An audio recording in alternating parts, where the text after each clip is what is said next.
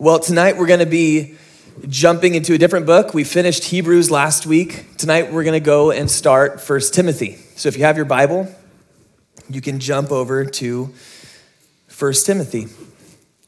And this is different than studying a book like Hebrews, where Hebrews is written to a large group of people, trying to exhort them, trying to teach them certain things about Jesus, trying to get a large group to change the way they live their life and do things. This is written from one person to another.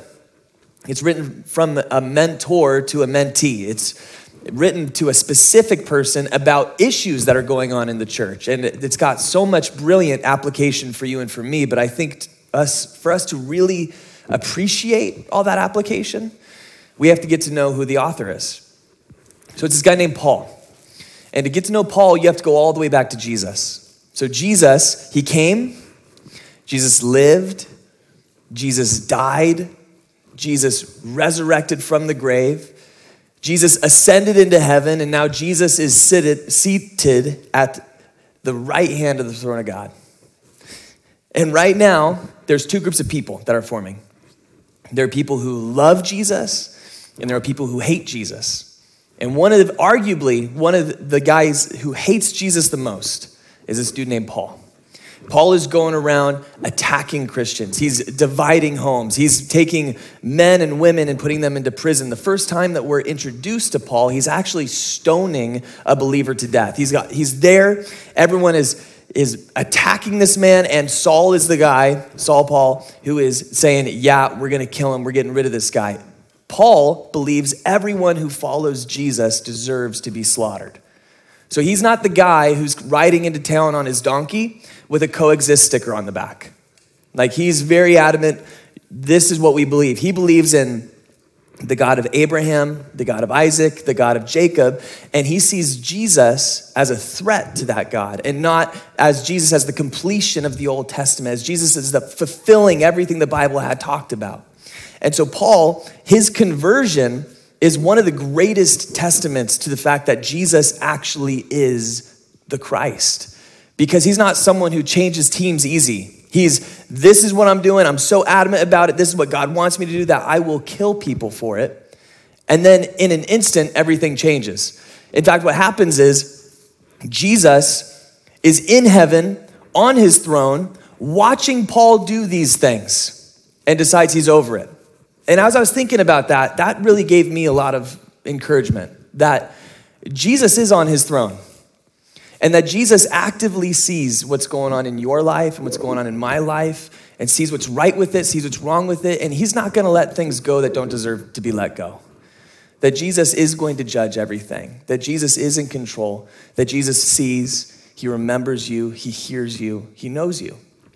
And so Jesus is in heaven, Paul is doing all this stuff, and Jesus decides no more.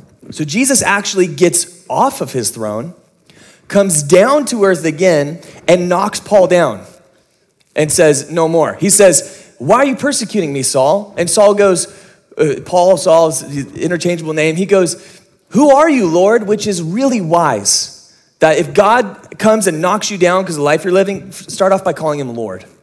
Start by saying, Okay, I'm gonna change my life. I'm gonna follow you. I'm gonna do what you want me to do. He goes, Who are you, Lord? And he changes he becomes a missionary for Jesus, going out and suffering in the name of Jesus and in boldness and in courage, it, proclaiming that Jesus is God, that you have to know Jesus. He starts raising up churches, he starts discipling people, he starts getting everyone that he can come into contact with, he's gonna let them know Jesus is God. You have to get to know Jesus. Does a complete 180.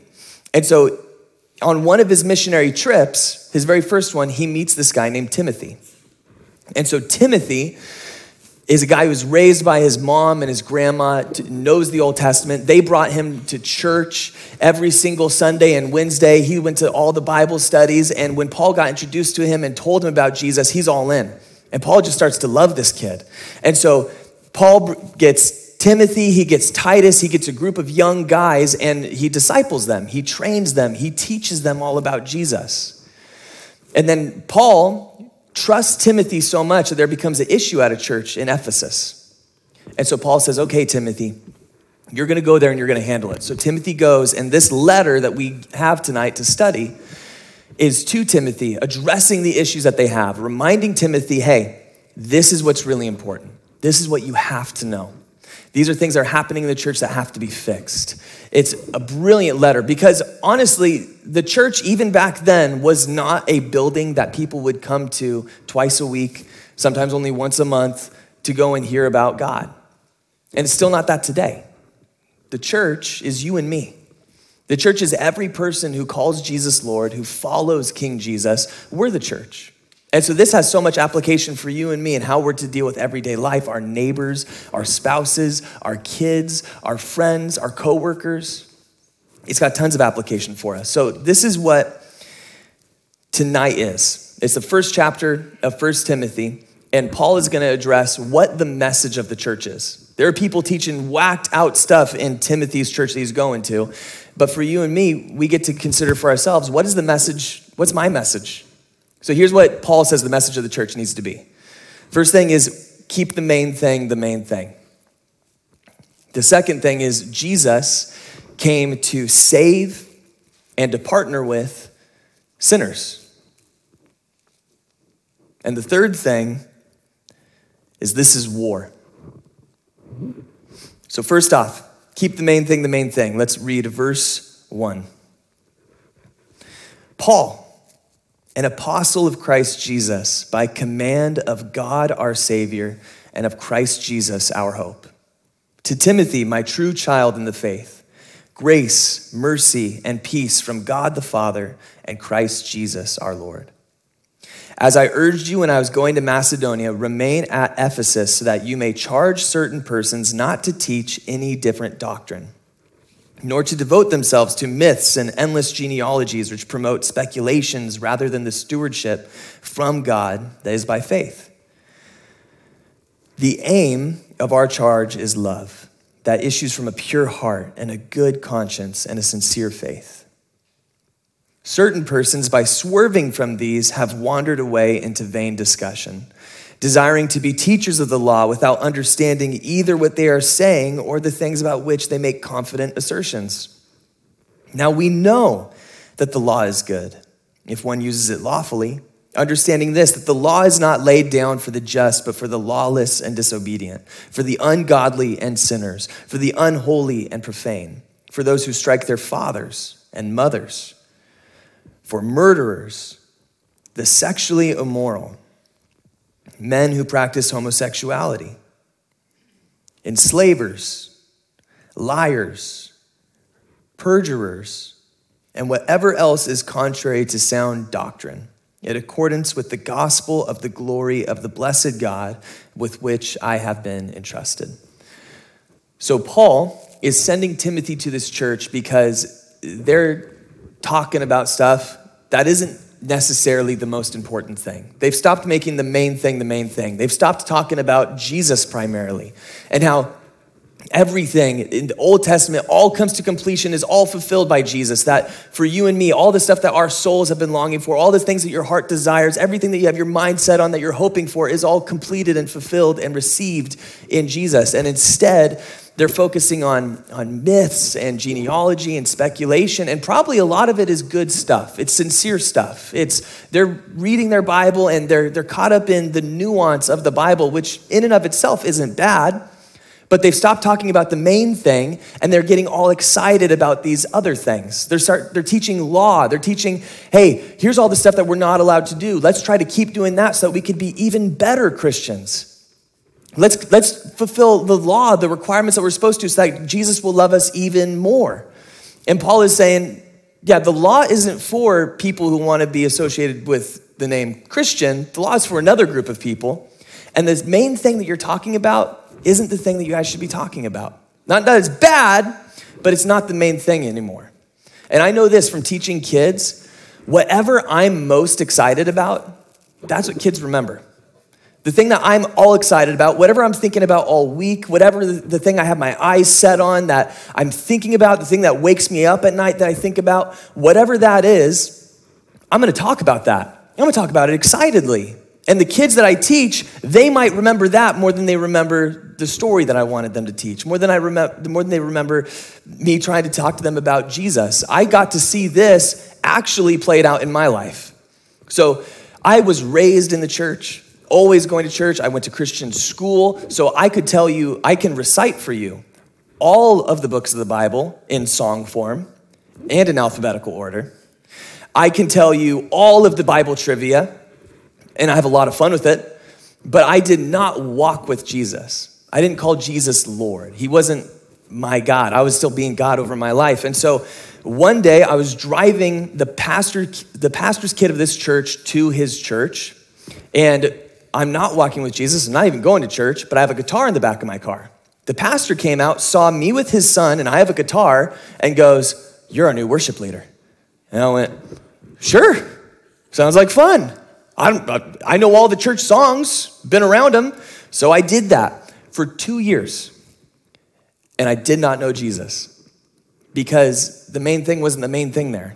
He talked about good things, true things, but not Jesus. He talked about these theories and these systematic theology and this new book that he read that has this other esoteric connotation about what this thing in Genesis might mean for us, but not Jesus. He took my salvation for granted, assumed that I already knew who Jesus was, and I never got to hear about him. It took me going to Applegate to hear the Jesus message one time to go, that's what I need. Because before I'm going through, I have, I have personal issues, I've got dilemmas, I've got things I'm trying to work through, but I don't have Jesus. The thing that I need, I don't have. And so there's a story in the Bible in 1 Samuel where you have the, the Israelites and the Philistines. And they come up to have war with each other. And the Philistines are crushing the Israelites. So the Israelites back up and they start to talk to one, one another. And they go, What are we going to do? They're, they're totally crushing us. They, they're way more strong than us. They have way more in number. What are we going to do? And the Israelites start to think, well, what did our dad always talk about? Our grandpa, when he used to talk about the, the wars they used to wage, what did they always make a big emphasis on? And they remembered the Ark of the Covenant.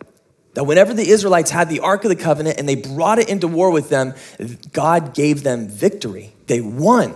So they decided, do we got to go get the Ark?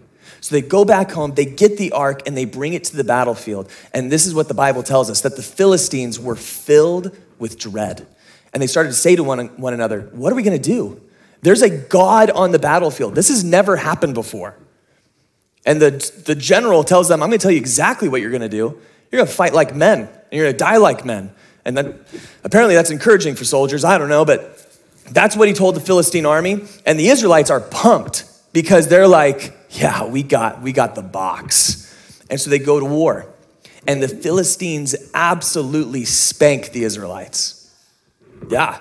And they take the box. And so then the Israelites go home and they're weeping and they're lamenting. And the message that goes around town is God abandoned us, God didn't show up. And here's the thing the Israelites did they forgot to make the main thing the main thing and they made it about a box. They forgot that it's called the Ark of the Covenant to remind them that they follow a covenant God, a God that keeps his promises. The Ark of the Covenant was full of the stones that God had wrote the law on, the staff that budded, that was Aaron's. It was adorned with symbolism all on the outside of it to remind the Israelites this is the God who brought us out of Egypt. This is the God who delivered us. This is the God who redeemed us, who restored us. If he didn't fail them, he's not going to fail me. If he provided for them, he's not going to provide for me. And instead of bringing God on the battlefield, they brought a box on the battlefield. And I felt like that happened with me growing up because I didn't get the Jesus. I didn't get the main thing. And when we do that on accident, kids get ran over because of it. We all have a main thing. You can see it on your Facebook feed. You can see it on your Instagram. If you're younger, you can see it on your TikTok.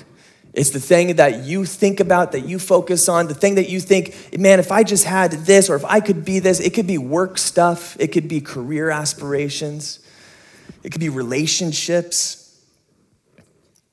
Everything that we can get focused on can become our main thing, our main message, the thing that your, think, your kids think that you're all about. And what I love is how Paul opens his message. Paul opens by saying, verse one, Paul, an apostle of Christ Jesus, by command of God our Savior. That's where he starts. I love that. He starts out by saying, God is our Savior. Whatever else you think is going to save you, your work, your work ethic, your attitude, this promotion, this, the stuff you're responsible for, the amount of money you have, all of that will fail you. All of that's just a box. When you actually go to war with it, it's not going to do what you hope it's going to do. It's going to fail you. God is your Savior. And of Christ Jesus, our hope. Everything else this world has, the very best that it can try to throw at you, no. Jesus alone is our hope. And the people who live this out, the people who get this, they get that verse 5 life. The aim of our charge is love that issues from a pure heart and a good conscience and a sincere faith. Man, don't you want that for your kids? Kids that just, they love their insincerity, that they care for other kids, even when they have kids that are being terrible to them. Wouldn't you love to work in a workplace where all your coworkers were like that? They made Jesus the main thing. There was no backstabbing. There was no passive aggressive emails or text. There was just sincere faith and love. They kept the main thing the main thing. Man, that's who we got to be. That's who we as the church are called to be people who keep the main thing the main thing. And if you don't, it gets weird. What happens is when you don't, you end up like the Israelites on the battlefield, where you wig out about every single thing. Anytime there's a change in election, anytime there's a change in the news, anytime there's a change to whatever you have your hope in, you'll wig out about it. We have to keep the main thing the main thing. The second thing that Timothy talks about is Jesus came to save and partner with sinners. So, verse 12 I thank him who has given me strength, Christ Jesus our Lord, because he judged me faithful, appointing me to his service.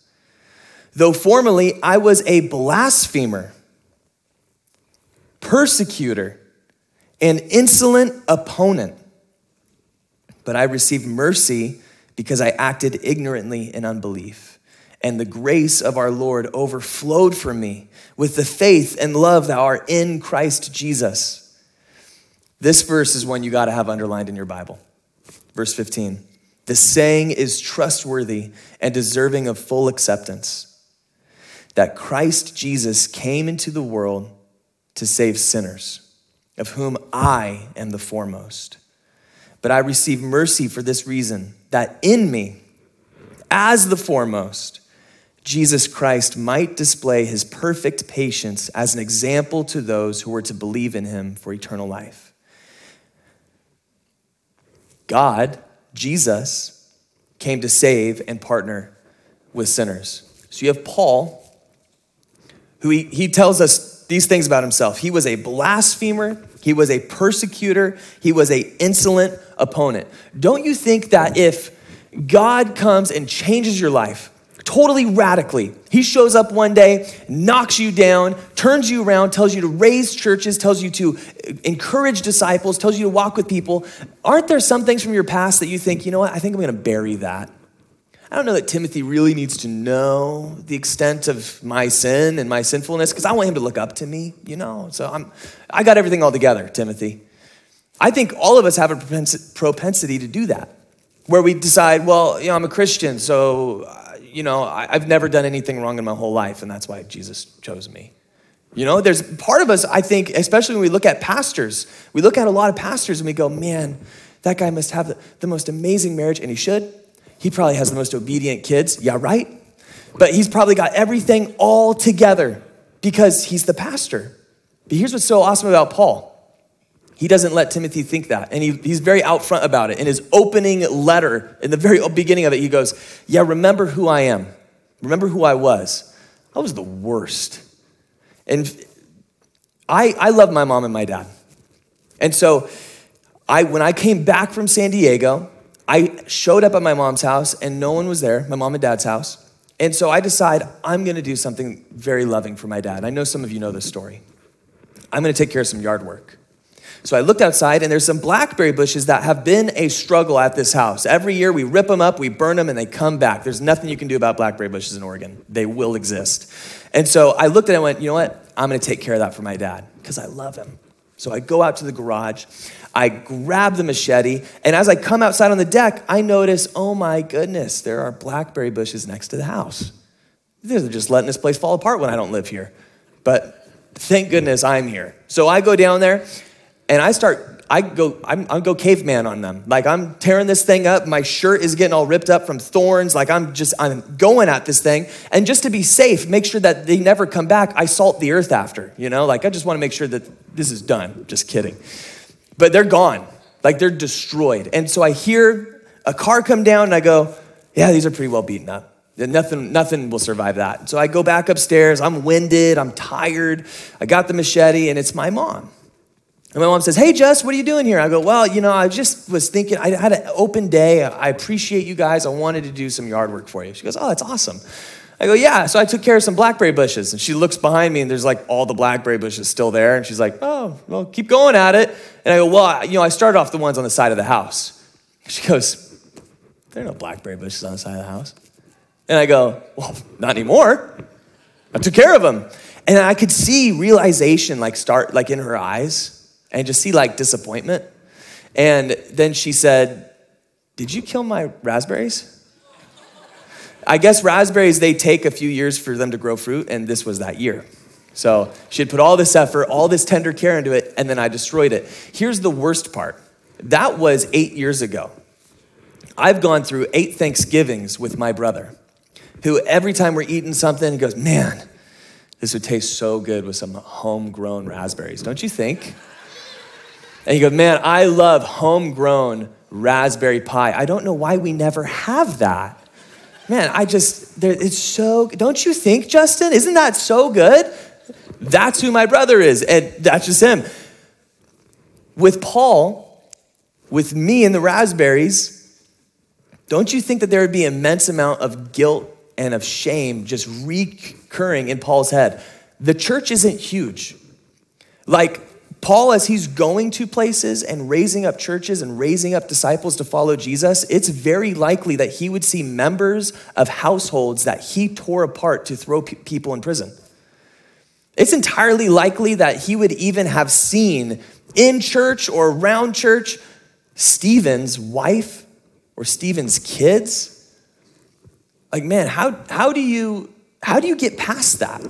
How can you possibly pursue Jesus, teach Jesus as the way, the truth, and the life, and have that on your conscience. Have that weighing you down. And here's what I love about what Paul says is he goes, Jesus did not choose to use me because I knew the Old Testament, which he did, because he had all these verses memorized, because he was faithful and sincere.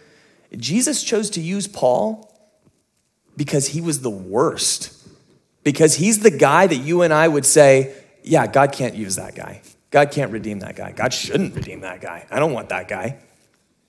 That's who he is. Jesus wanted Paul because Jesus wanted to demonstrate the lengths of his patience, of his grace, and of his mercy so that you and I would look at him and say, man, if, if God could wait for him to turn around, I think God will be patient with me. If God could show grace and mercy for Paul, I bet she's got grace and mercy for me. If God could have plans for Paul, if God can take Paul and have huge plans for him, do amazing, wonderful things for him, write 60% of the New Testament with this broken, terrible person, can't God do good things with me? God is always more than willing to use our circumstances, to use our past for his glory if we'll follow him. Matt always prays this prayer that I love, where he just he he he quotes a Bible verse and he says, "The Lord can restore the years that the locusts have eaten." The things that feel like they've been ripped away, destroyed, our God can restore that. And I know that we kind of uh, beat a lot that in Hebrews, one of the big things was you do not earn your love from God. You don't work in order for God to love you. Jesus already did all of the work. Jesus lived the perfect life, and all of his obedience gets transferred to you. But here's something that you have to know you absolutely need Jesus' perfect life, but you also need Jesus' death on the cross. You have to know that all the things that can make you make it hard for you to sleep at night, make you feel ashamed, everything makes you cringe, makes your stomach hurt that you're like, I can't believe I did that, I participated in that, I said that, I caused that pain to those people. All of those things, Paul would say, there's no more condemnation for that for those who are in Christ Jesus. In fact, Paul in 2 Corinthians chapter 5, verse 21 would say this: For our sake he made Jesus to be sin, who knew no sin, so that in him we might become the righteousness of God. There's stuff that you and me we're tempted to hide and cover up. We're tempted to go, no, Christian, Christian people don't do that. Christian people don't say that. Oh my gosh, I blew it, but I can't let anybody know that about me. A part of us might feel like we have to perform well for God to love us and that God will love us more if, if we're obedient. But we have to remember this that Jesus, He took all of our sinful rebellion on Himself on the cross. And that when Jesus was on the cross and He said, Forgive them, Father, they don't know what they're doing, that applies directly to you that Jesus thought about you. Jesus knows exactly who you are. And on the cross, Jesus paid for every single sin, every single guilty thing, every single shameful thing right then. Not just your past stuff, not the stuff that happened today, not the stuff you've thought about me since I've been talking, but everything that you will ever do. Jesus paid for all of that. There's no more guilt, there's no more condemnation. You and I are able to come to Jesus. So if you've, if you've been someone who's been striving for approval, a strive, trying to do the right things that God can accept you. I've done all these things in the past. I just need to work. I need to do better. I need to be more than that. I need to make up for the stuff I've done in the past. You don't have to look any further. You can rest. You can rest knowing that Jesus has completed that perfect work on your behalf. If there's stuff that you've been wrestling with, this, this self loathing, this, I can't believe I've done that, I can't believe I did that and that hurt these people or these things happen, accept Jesus' payment for your sins, just like Paul did. And here's what happens when you actually do that when you actually believe that Jesus has taken all of your guilt, all of your shame, all of the, your sin, all your condemnation upon himself, and that it's not yours to bear anymore, you result in verse 17 to the King of the ages, immortal, invisible, the only God, be honor and glory forever and ever. Amen. Paul stops to think about this and he just has to start praising. And this is something Paul does over and over and over again in his letters.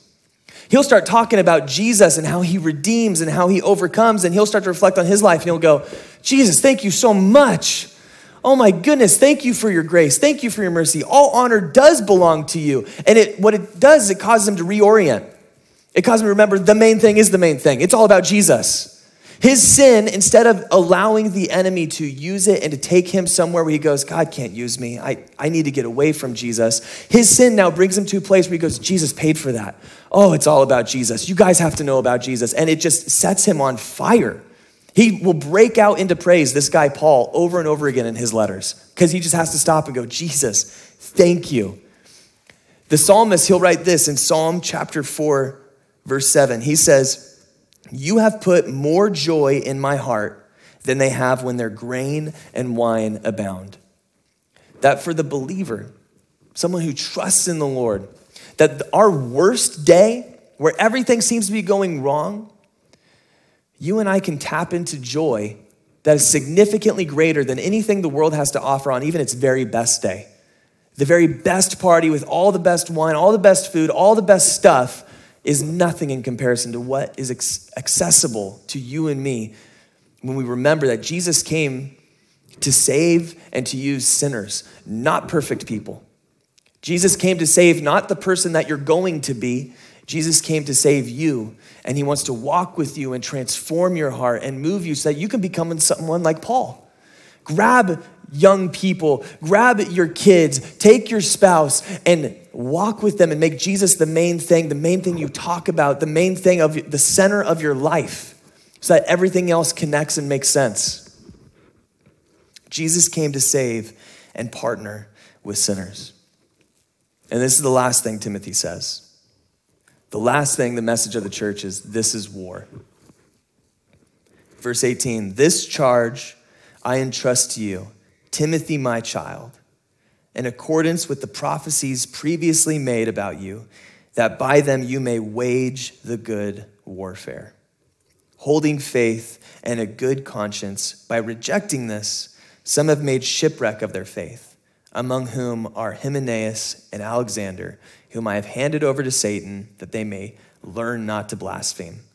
I've decided that I'm going to start adding a, tagline on my texts and my emails wage the good warfare. Justin Cabot. You know, just a little dash, right? That's just how I'll end it. Instead of like, hey, have a blessed day or God loves you, wage the good warfare.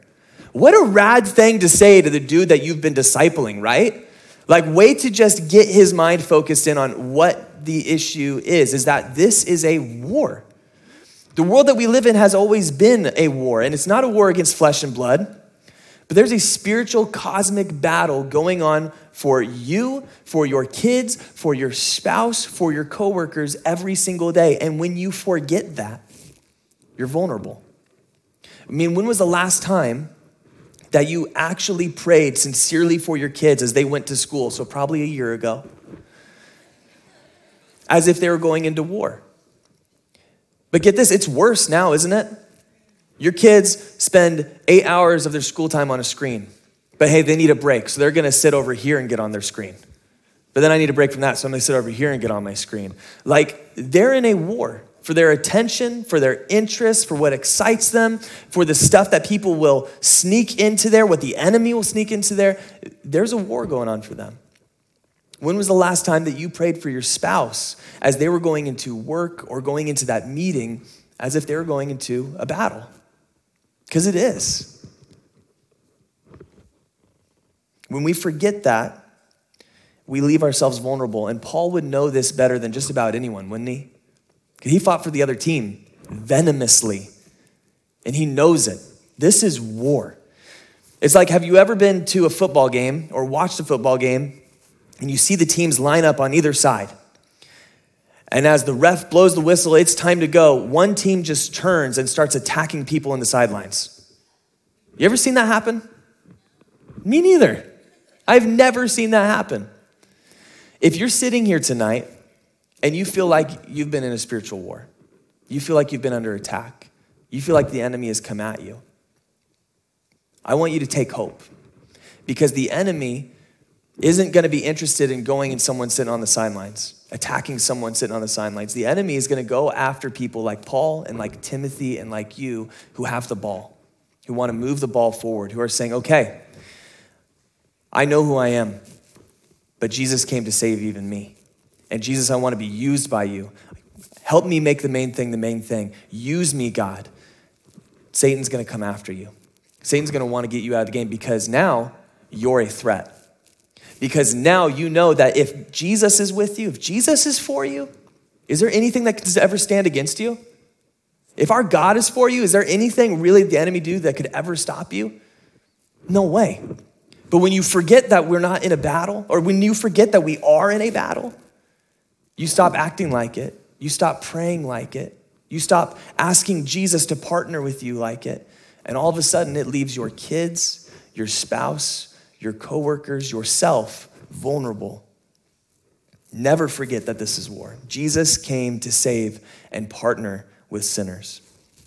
Keep the main thing the main thing. We're in a battle. So, Jesus, I pray even today that we would remember to keep you as the center and the focus of our life, that everything else is good. Work is good, promotions are good, even toys are good. Everything in all of creation that you've made is good. But when it becomes our main focus, when it becomes our main extreme, it, it turns bad. Help us to keep Jesus the center of our lives. Help us to always remember that you came to save sinners, that I don't have to hide anymore. I don't have to pretend anymore. That I'm accepted, I'm significant because of Jesus and in Jesus. And for each one of us, Lord, help us to fight the good fight, to wage the good warfare, to pursue and push back darkness, to fight for our kids, to fight for our spouses, to fight for our coworkers and our neighbors, even the ones that are real pains for us, Jesus. Help us to fight on their behalf. And it's in your name we pray, the, name of mighty King Jesus. Amen. God bless you guys. Thank you so much for coming tonight.